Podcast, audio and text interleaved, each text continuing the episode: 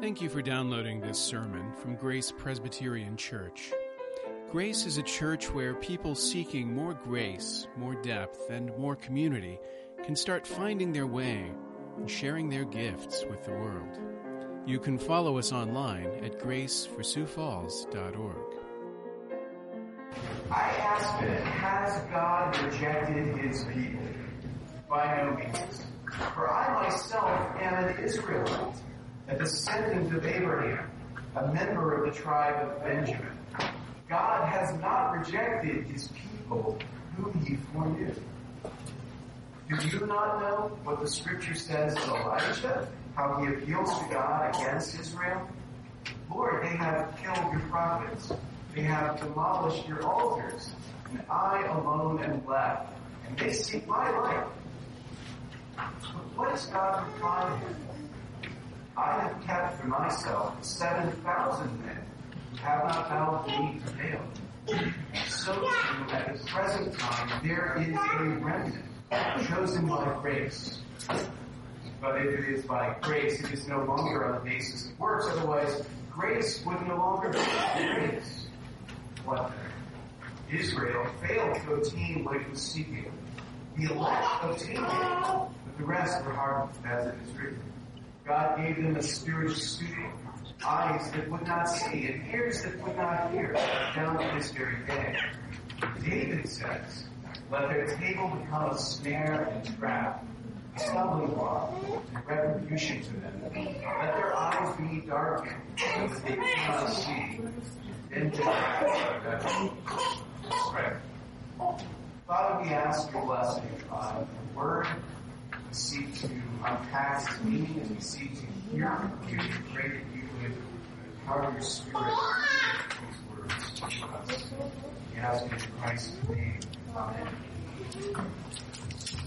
If there is one thing that I know by now, it is that I cannot change the way you feel. I can't change the way you feel. You're going to feel the way you feel. This is actually a lesson I learned early in marriage. And although I don't usually dispense marriage advice for obvious reasons, uh, I'm going to dispense some advice here. I'm going to say the sooner you realize that you cannot change the way that your spouse feels, the better. Trust me, I tried. It turns out you can't use logic. You can't use reason to explain to someone why they feel wrongly. If your spouse is upset about something, trying to lead them logically through the process of reverse their emotions, that is futile. You should give up on that immediately.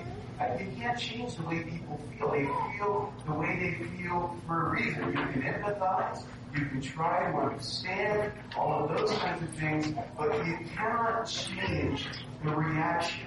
Our hearts don't work that way. We can't just flip a switch and feel differently.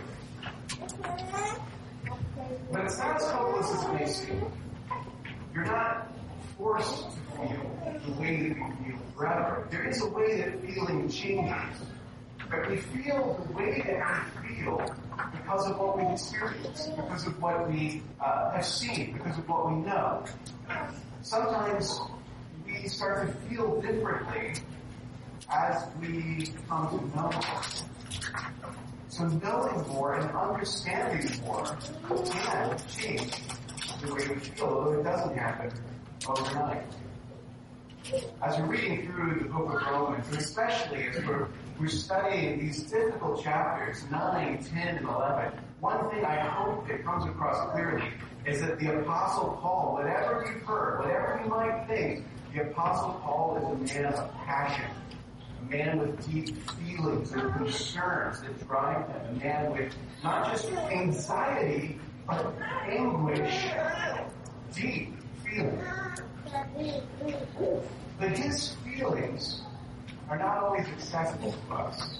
The things that, that make him worry, and, and even more so, the things he delights in, the things that cause him joy, sometimes it's hard for us to enter into that joy. I understand why Paul is as excited about the stuff that excites him as he is. As I said, I can't change the way you feel, but as we come to know more of the way that, that Paul thinks about these things, what going to understand, what Paul has seen, that might change. the way we feel. And it might give us the ability to feel the way he does. Uh, he's writing in chapter 9, Paul continues to the, the implication of one fact that the Messiah has come, that the King of Israel, the one who was promised for generations, the one that they were waiting on, he's arrived. But instead of cheering, instead of lining up behind him and confessing him as Lord, the vast majority of Paul's fellow Israelites seem to be rejecting him, turning their backs on the Messiah. And that reality, like witnessing that, the frustration that has led Paul to think through what's it mean? What does it mean about the plan of God? How do I explain what's going on? And as always, in the book of Romans, he does this through a series of questions, which he then engages with and answers. And, and here the question that, that he begins with is the question of God's rejection of his people. Israel is rejecting the Messiah. Does that mean that God has rejected his people? Is that what's going on here? Paul says, of course not. Of course not. That's obviously not what's happening. And he uses himself as an example. It can't be the case that God has rejected his people because I'm one of them. I myself am a Jew, he says. He gives his pedigree. I'm an Israelite, a descendant of Abraham, one of Abraham's offspring, his seed, a member of the tribe of Benjamin. So Paul himself is evidence that God has not rejected Israel. And so are all of the other apostles. So are all of the other heroes of the faith in that early generation. The, the early church is a Jewish church. So it's inconceivable that God has rejected Israel. There's another point that Paul makes, and this builds on something that he talked about already in Romans 9, which is you have to be careful about what you mean when you say Israel. Because what Paul means by Israel changes sometimes. Sometimes when he uses the word Israel, he seems to be referring to the sort of ethnic nation. The, the, the people in a, a sort of, not a political sense necessarily, but like a familial sense. But other times he talks about Israel and he's talking about something else. He's talking about the spiritual community. In Romans 9 6, he said, Not all who are descended from Israel belong to Israel. It's more complicated than that. In a spiritual sense, he says, Israel is not, use Paul's words, the children of the flesh, but the children of the promise. That's the distinction that Paul is making in our text as well in verse 2. God has not rejected his people whom he foreknew. He's not rejected his people whom he foreknew. Reintroducing that foreknowledge that we talked about in Romans 8. So things get a little interesting, a little complicated, because earlier, Paul made a contrast, you remember in Romans 9, when he said the Gentiles have obtained what they never chased after. But Israel chased after righteousness and did not obtain it because they sought it by works and not by grace. That makes it stark picture. Makes it sound as if all of Israel is condemned and all the Gentiles are saved. It's actually not the case. Here, he, he illustrates that the breakdown is a little bit different. Look at Paul's words here. It says, What did Israel fa- fail to obtain what it was seeking? As if he were making the same point he's already made. Then, listen to what he says. Verse 7. The elect obtained it, the rest were hard.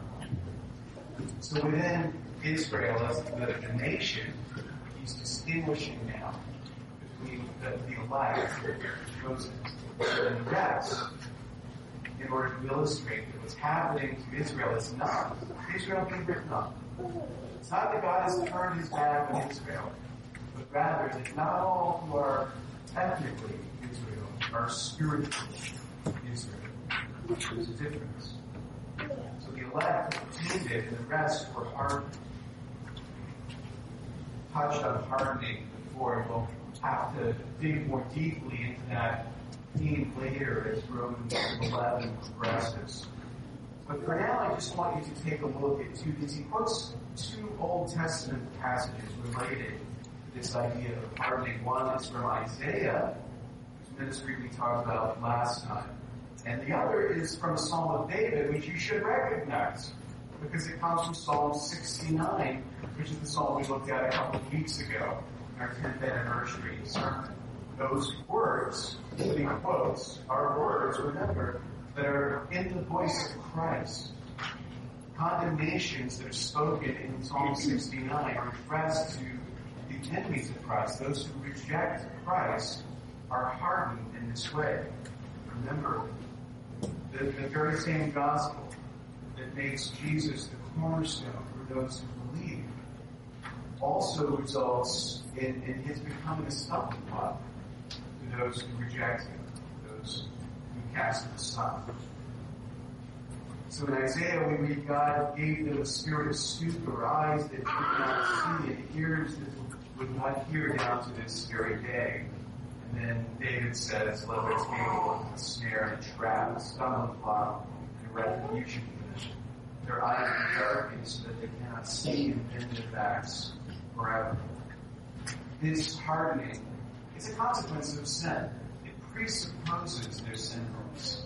Uh, you might think of it this way. When God hardens someone, He is confirming them in their rebellion. He's not forcing rebellion on them.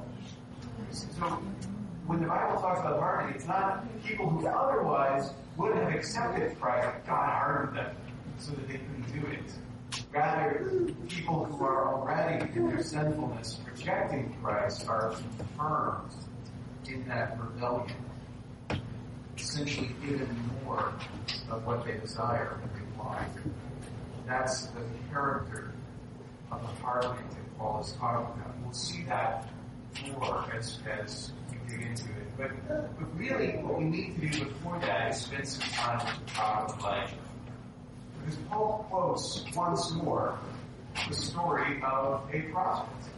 He's already delved into the prophets in this discourse, but now he does something interesting. He goes to the life of Elijah, who was probably the greatest of all the prophets, although he did not write it. He did not leave us a book. We do have historical accounts of his ministry. And this example of Elijah is meant to teach us something about what God is doing in Paul's day.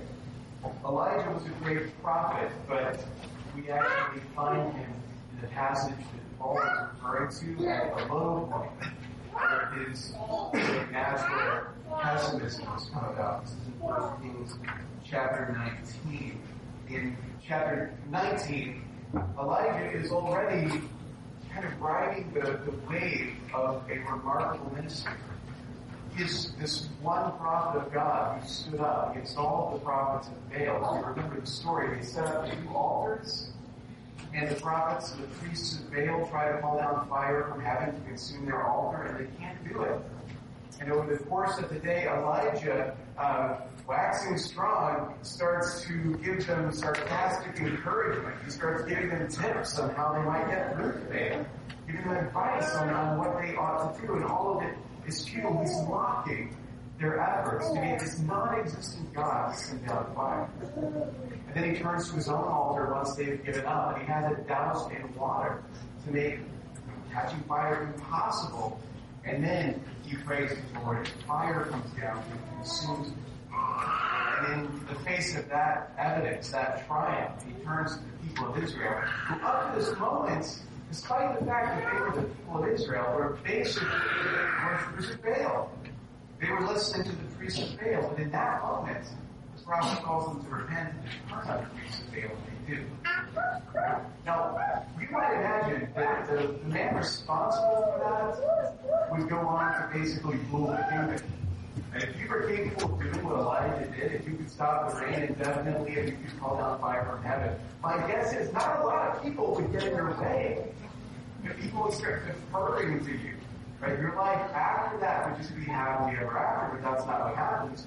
Elijah finds out that the queen is unhappy with him, like to have him killed. And if you hear that, you think, okay, well, I guess fire can and consume her. No, Elijah went into hiding. Went into hiding. And in his hiding, he complains to God about Israel. He lays a charge against Israel to God. Just look at what they've done. They're all idolaters. They don't worship you. They kill your prophets. They're trying to kill me. And I'm the very last one. Paul points to this example, I think because it illustrates an emotion he can relate to. We talk a lot about how the apostle Peter is relatable. Peter, one that's trying to just says whatever he's feeling without thinking about it. He's someone that you can really relate to. And Paul, who's so cerebral, maybe less so. I think Elijah is, is one of those Peter types. I find him very relatable because after his greatest triumph, he enters into a fit of depression. Having called down fire to consume the altar, he suddenly doesn't believe it's possible to overcome the, the, the desire of the queen to have him death. But what should have seemed impossible was possible for him, and what should have seemed easy defeats him. I don't know about you, but I find that very relatable. So it's my moments? and I suppose that some years ago, you can look back on the things that God has done in your life, the amazing things, and, and think in comparison to that, this shouldn't be a problem. But as you're thinking it, you're curled up in the fetal position, saying, "Well, it's me, and I'm the only one left." It. Good job. Look what you did. Look what you did. How is your church going to survive? You just got me. And then God answers. And the strength and the contrast of that answer is incredible. Elijah says, God, I'm a lone survivor. And God says, I have kept for myself 7,000 who have not fed beneath Baal. You think you're alone? I've got a tribe, a whole army that I have kept for myself. Now, you might look back at that oh, 7,000 doesn't seem like much. God's word reflects. Compared to 12, Christ began with 7,000 followers. It's a remarkable statement of hope. Elijah's not far from being alone. There are 7,000 times as many faithful people in the kingdom as he thought was. He has not been abandoned. God has been. But more important than the number is the way that God describes this. Doesn't say, Elijah, you're not alone. There's actually 7,000 other people who have also not bowed to Baal. He says there are 7,000 I have kept for myself. So God's not pointing out how admirable the 7,000 are. God's saying, I have kept them for myself. I have reserved them. I have done this. I am ensured that they are there. Why is that a big deal? Because there would have been none if God had not kept them. There would have been none, including Elijah, if God had not kept them for himself. That's the point of the story. That's the reason why Paul finds that inspiring. Because his concern as he looks at Israel is that they're not believing, they're not turning to Christ in love. What's going on? Has God rejected his people? No, of course he hasn't. Paul tells himself. He finds comfort in the fact that sometimes this is how God saves. It seems as if the hope is being extinguished. God keeps for himself a people, a remnant Paul says, chosen by grace. That remnant isn't bad news. That remnant is good. Reminds us that salvation is by grace and not by works. The remnant is what makes Paul feel hope. Paul gets excited. He feels joy at the thought that in his time there is a remnant that has been chosen by grace says in verse 5, so too at the present time there was a remnant chosen by grace. He's saying essentially in the same way that God preserved the nation of Israel in Elijah's day by keeping a remnant for himself, I believe he is keeping a remnant today. which means there is hope for the future, both the spiritual Israel and the ethnic Israel. Because the Israel that Paul is concerned about in his day can trace its faith back to 7,000 that God used to rebuild that faithfulness, that faithfulness. That's why there's hope. If remnant is preserved, then it might be brought to fullness. The Greek phrase here that's translated as uh, uh, a remnant chosen by grace lema, kategla, and. It's a remnant according to the election of grace. If you were to translate that kind of wooden a remnant according to the election of grace. And here's where we start feeling a little bit differently than Paul does about these concepts. Because when you hear the word remnant, hope is not what comes to mind. You use a word like remnant, oh, don't worry, there's a remnant left. Remnant sounds like residue. Remnant sounds like, like just a little handful. It's not hopeful, it's more pessimistic. It has connotations of the apocalypse and the judgment. Remnant means there's hardly any left. Just a handful, just some lone survivors. In other words, the emotional content that we attach to that word is the feeling that Elijah had when he complained about being the last one alone survivor. That's what we think. That's what we associate a remnant with.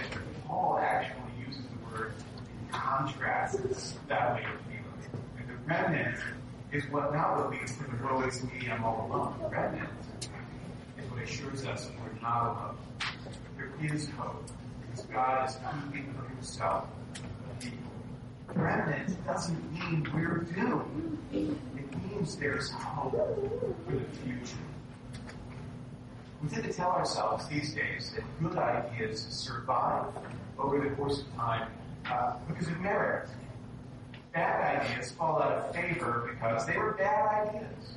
And so we imagine that, that our sensibility has been shaped over time to be kind of the most enlightened way of seeing things in all of human history. Everyone who came before us is kind of backwards and weird and believed all sorts of strange things because all these bad ideas that they held to were still in circulation, whereas we kind of benefit from the fact that so many bad ideas have gone into the dustbin of history. Ideas survive based on merit, so the good ones endure. The ideas that work the hardest, the ideas that are the smartest win out. Paul here is pointing to a different way of seeing this. The remnant model is a little bit different in the survival idea. The remnant model of that is upside down. Remnant survives not because of merit. The remnant survives because God preserves it. The truth endures not because it's the truth. The truth endures because God preserves it. You think about that, and that sounds pessimistic to you. It sounds pessimistic that uh, God has to preserve these things in order for them to survive. Um, well, it's probably because you're still holding on to the idea that, that things that are good in of themselves are guaranteed life. Ideas that are bad are guaranteed to fall by the wayside. In reality, nothing like that is guaranteed. We're surrounded by bad ideas that have, have overruled good ones. If the lesson of, of human moral endeavor teaches us anything, it's, teaching us what the wisdom literature says are the the righteous are righteous and are not. And that the wicked are wicked and are wicked. That there is no, in this fallen world, correspondence between worthiness and outcome. So that if the truth is to endure, if the faithful are to persist in faith, there is only one way for that to happen, and it's for God. That's kind of remnant is cause for hope. The only reason that there's any hope for any of us is that God is with us. Because salvation is not by works, it's by grace. The phrase that uh, Paul uses of the sermon chosen by grace. Those two ideas go together. Chosenness and grace. Grace is the work of God. Chosenness is as well. So that not only does remnant mean hope and not despair, but for Paul, election means hope too. That Chosenness means hope. Paul's hope is anchored in the fact there's a remnant that is chosen by grace. In other words, God has kept them for himself, which is all election really means. It's all we mean when we say chosen. Again, people hear that word election and have the opposite emotional reaction. Just as we do with remnant, we don't feel about that word the way that Paul does. Paul sees it as a comfort. We try to avoid using language like that in order to comfort. Don't worry about that stuff. But, but ironically for Paul, this is the source of comfort. This is the source of hope. And I think it's worth trying to understand how that can be. Whether or not there's hope those Paul loves, it's not dependent on works. He understands that whether or not there is hope for them depends not on works, but on God's mercy. He trusts in divine mercy a lot more than he trusts in human words. And that's why even the idea of election is hopeful. That even though he sees that the people he cares for rejecting the Messiah, that maybe that's not the final word, the final disposition. Maybe Christ will come, the Spirit will quicken even those ways, so that he can hold out hope for people that we would write off as impossible cases. Because He understands salvation is not by work, it's not by merit, it's by mercy. And that means there's hope for people who seem hopeless. That's cause to celebrate. The question is, why are our hearts such strangers to Paul's? Why do the things that bring him such joy and comfort not have the same effect on us? It's because we don't know what he knows. More specifically, he's trying to tell us what he knows, but we're not always listening. We're not always taking it on? A lot of times, we come to a, a part of the Bible like this, we say, well, this is hard teaching. This is hard to understand. It's hard to get your mind around. You say that, and it sounds really pious to admit that, but we say it so that we can close the book. This is really hard, and we go no further. This is quite mysterious, and I don't even want to understand the parts he explain. Right? So it's a way to not listen the knowledge that he's trying to give us. I acknowledge these are hard things. Like when I talk to fellow pastors and, and you compare, like, what are you preaching on? Oh, I'm preaching on the Gospel of John chapter 3. Good for you. What are you preaching on? Romans 11. They're like, oh, great. Well, at least it's not the book of Revelation. Something like that, you know. This is hard stuff. I freely admit that. What I want to suggest is that the hardest parts of the Bible make the most sense in the hardest parts of your life. The hardest parts of the Bible make the most sense in the hardest parts of your life. And if it's not making sense, if you're not feeling the way Paul feels about it, it may just be that you haven't gotten there yet in life. You haven't gotten to the point where you actually need these things. You feel confident and secure and strong, you hear words like election and remnant, and these are solutions to a problem nobody has. This is stuff I don't even think about or worry about. You know what? You're right. You're right. When someone throws you a lifeline and you're standing on the boat, there's something ridiculous about that. It's i'm going to lash you with a rope. Come on the boat, fine. But when you're in the water, that changes. If the hard stuff doesn't speak to you, we don't feel about it the way Paul does, it may just be that we think we're on the boat. We don't realize we're in the water. We just haven't recognized our true circumstances. If Paul had thought that Israel left to its own devices, left to its own strength, would it choose the Messiah, then he would not all this talk of election and grace and that kind of stuff. He thought it was as simple as Israel just doing the right thing, recognizing the obvious choice.